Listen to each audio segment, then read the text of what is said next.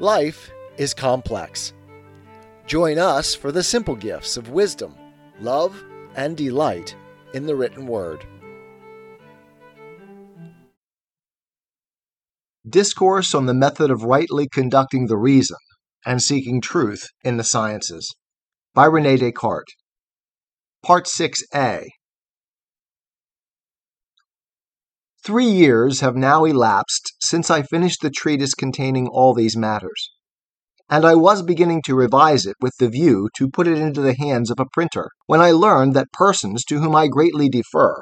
and whose authority over my actions is hardly less influential than is my own reason over my thoughts, had condemned a certain doctrine in physics, published a short time previously by another individual, to which I will not say that I adhered, but only that, Previously to their censure, I had observed in it nothing which I could imagine to be prejudicial either to religion or to the state,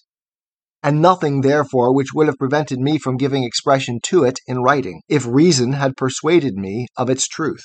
And this led me to fear lest among my own doctrines likewise some one might be found in which I had departed from the truth notwithstanding the great care I have always taken not to accord belief to new opinions of which I had not the most certain demonstrations, and not to give expression to aught that might tend to the hurt of anyone. This has been sufficient to make me alter my purpose of publishing them. For although the reasons by which I had been induced to take this resolution were very strong, yet my inclination, which has always been hostile to writing books, enabled me immediately to discover other considerations sufficient to excuse me for not undertaking the task. And these reasons, on one side and the other, are such that not only is it in some measure my interest here to state them, but that of the public, perhaps, to know them.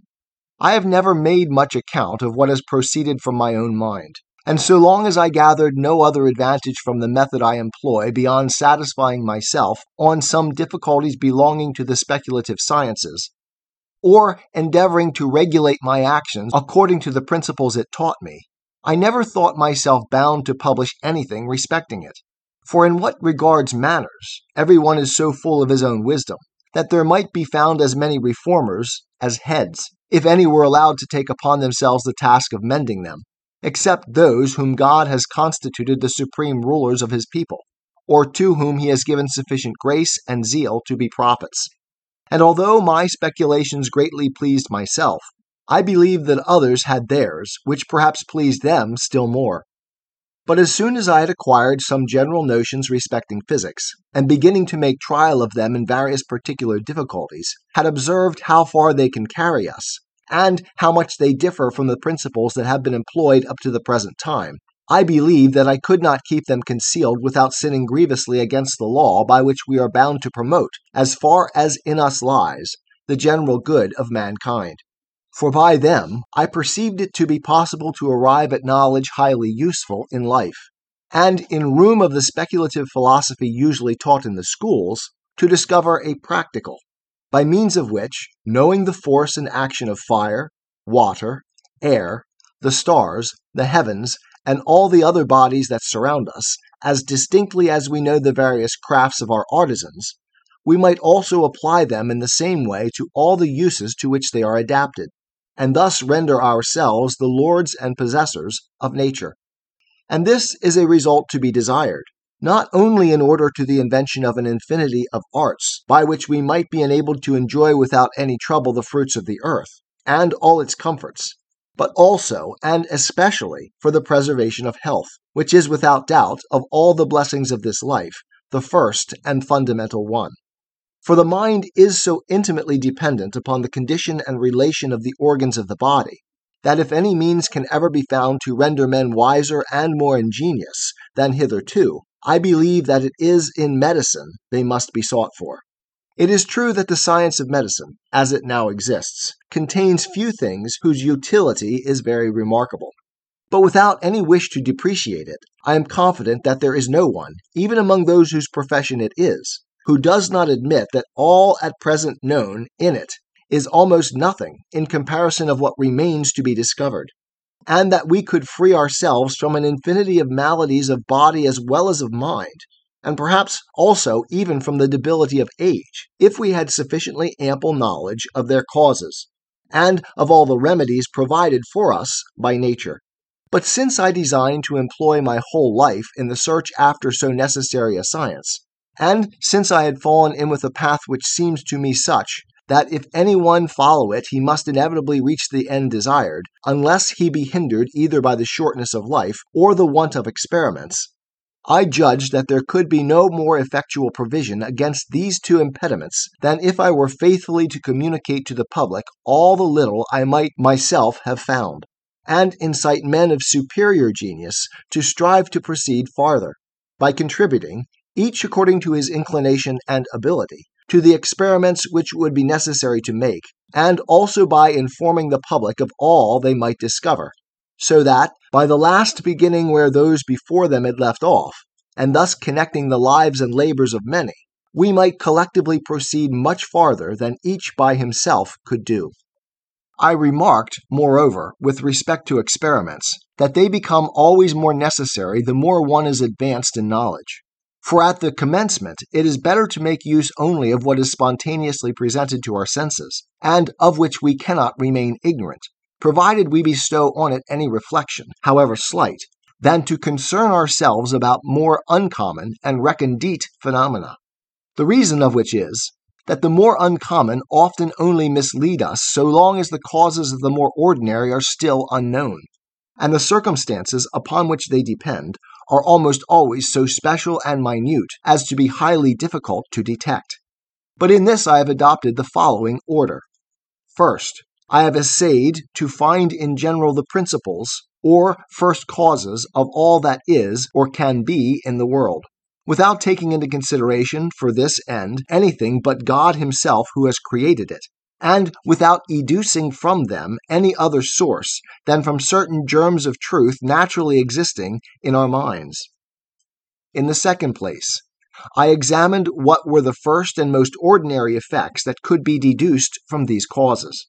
And it appears to me that, in this way, I have found heavens, stars, and earth, and even on the earth water, air, fire, minerals, and some other things of this kind, which of all others are the most common and simple, and hence the easiest to know. Afterwards, when I wished to descend to the more particular, so many diverse objects presented themselves to me that I believed it to be impossible for the human mind to distinguish the forms or species of bodies that are upon the earth from an infinity of others which might have been, if it had pleased God to place them there, or consequently to apply them to our use, unless we rise to causes through their effects, and avail ourselves of many particular experiments. Thereupon, turning over in my mind the objects that had ever been presented to my senses, I freely venture to state that I have never observed any which I could not satisfactorily explain by the principles I had discovered. But I must also admit that the power of nature is so ample and so vast, and these principles are so simple and so general, that I notice hardly any particular effect without at once knowing that it can be deduced in many different ways from them, and that ordinarily my greatest difficulty is to find in which of these ways it depends on them. For to this end, I know of no other expedient at all except to search once more for some experiments which are such that their outcomes are not the same, if it is in one of these ways rather than in another that one ought to explain the outcome. As to the rest, I am now at the point where, it seems to me, I see quite well what approach one must take in order to make most of the experiments that can serve this purpose. But I also see that they are of such a kind and of so great a number that neither my adroitness nor my financial resources, even if I had a thousand times more than I have, would suffice for all of them. So that, according as I henceforth have the opportunity to perform more or fewer experiments, I shall also advance more or less in the knowledge of nature. That is what I meant to make known through the treatise I had written, and to show there so clearly the utility that the public could gain from such knowledge, that I would oblige all those who desire the general well being of men, that is to say, all those who really are virtuous, not just appearing to be so through false pretenses or merely by reputation, both to communicate those experiments they have already performed and to assist me in the search for those that remain to be performed. But since that time, other reasons have occurred to me, by which I have been led to change my opinion, and to think that I ought indeed to go on committing to writing all the results which I deemed of any moment, as soon as I should have tested their truth, and to bestow the same care upon them as I would have done had it been my design to publish them. This course commended itself to me, as well because I thus afforded myself more ample inducement to examine them thoroughly. For doubtless that is always more narrowly scrutinized which we believe will be read by many, than that which is written merely for our private use. And frequently, what has seemed to me true when I first conceived it, has appeared false when I have set about committing it to writing, as because I thus lost no opportunity of advancing the interests of the public, as far as in me lay, and since thus likewise, if my writings possess any value, those into whose hands they may fall after my death may be able to put them to what use they deem proper. But I resolved by no means to consent to their publication during my lifetime, lest either the oppositions or the controversies to which they might give rise, or even the reputation, such as it might be, which they would acquire for me, should be any occasion of my losing the time that I had set apart for my own improvement. For though it be true that every one is bound to promote to the extent of his ability the good of others, and that to be useful to no one is really to be worthless, yet it is likewise true that our cares ought to extend beyond the present, and it is good to omit doing what might perhaps bring some profit to the living, when we have in view the accomplishment of other ends that will be of much greater advantage to posterity. And in truth, I am quite willing it should be known that the little I have hitherto learned is almost nothing in comparison with that of which I am ignorant, and to the knowledge of which I do not despair of being able to attain. For it is much the same with those who gradually discover truth in the sciences, as with those who, when growing rich, find less difficulty in making great acquisitions than they formerly experienced when poor in making acquisitions of much smaller amount or they may be compared to the commanders of armies, whose forces usually increase in proportion to their victories, and who need greater prudence to keep together the residue of their troops after a defeat than after a victory to take towns and provinces. For he truly engages in battle who endeavors to surmount all the difficulties and errors which prevent him from reaching the knowledge of truth. And he is overcome in fight who admits a false opinion touching a matter of any generality and importance, and he requires thereafter much more skill to recover his former position than to make great advances when once in possession of thoroughly ascertained principles. As for myself, if I have succeeded in discovering any truths in the sciences, and I trust that what is contained in this volume I will show that I have found some, I can declare that they are but the consequences and results of five or six principal difficulties which I have surmounted and my encounters with which I reckoned as battles in which victory declared for me. I will not hesitate even to avow my belief that nothing further is wanting to enable me fully to realize my designs than to gain two or three similar victories, and that I am not so far advanced in years but that, according to the ordinary course of nature, I may still have sufficient leisure for this end. But I conceive myself the more bound to husband the time that remains, the greater my expectation of being able to employ it aright. And I should doubtless have much to rob me of it, were I to publish the principles of my physics. For although they are almost all so evident that to assent to them no more is needed than simply to understand them, and although there is not one of them of which I do not expect to be able to give demonstration, yet as it is impossible that they can be in accordance with all the diverse opinions of others, I foresee that I should frequently be turned aside from my grand design, on occasion of the opposition which they would be sure to awaken. It may be said that these oppositions would be useful both in making me aware of my errors, and, if my speculations contain anything of value, in bringing others to a fuller understanding of it. And still farther, as many can see better than one, in leading others who are now beginning to avail themselves of my principles to assist me in turn with their discoveries. But though I recognize my extreme liability to error, and scarce ever trust to the first thoughts which occur to me, yet the experience I have had of possible objections to my views prevent me from anticipating any profit from them. for I have already had frequent proof of the judgments, as well of those I esteemed friends, as of some others to whom I thought I was an object of indifference, and even of some whose malignancy and envy would, I knew, determine them to endeavor to discover what partiality concealed from the eyes of my friends. But it has rarely happened that anything has been objected to me, which I had myself altogether overlooked, unless it were something far removed from the subject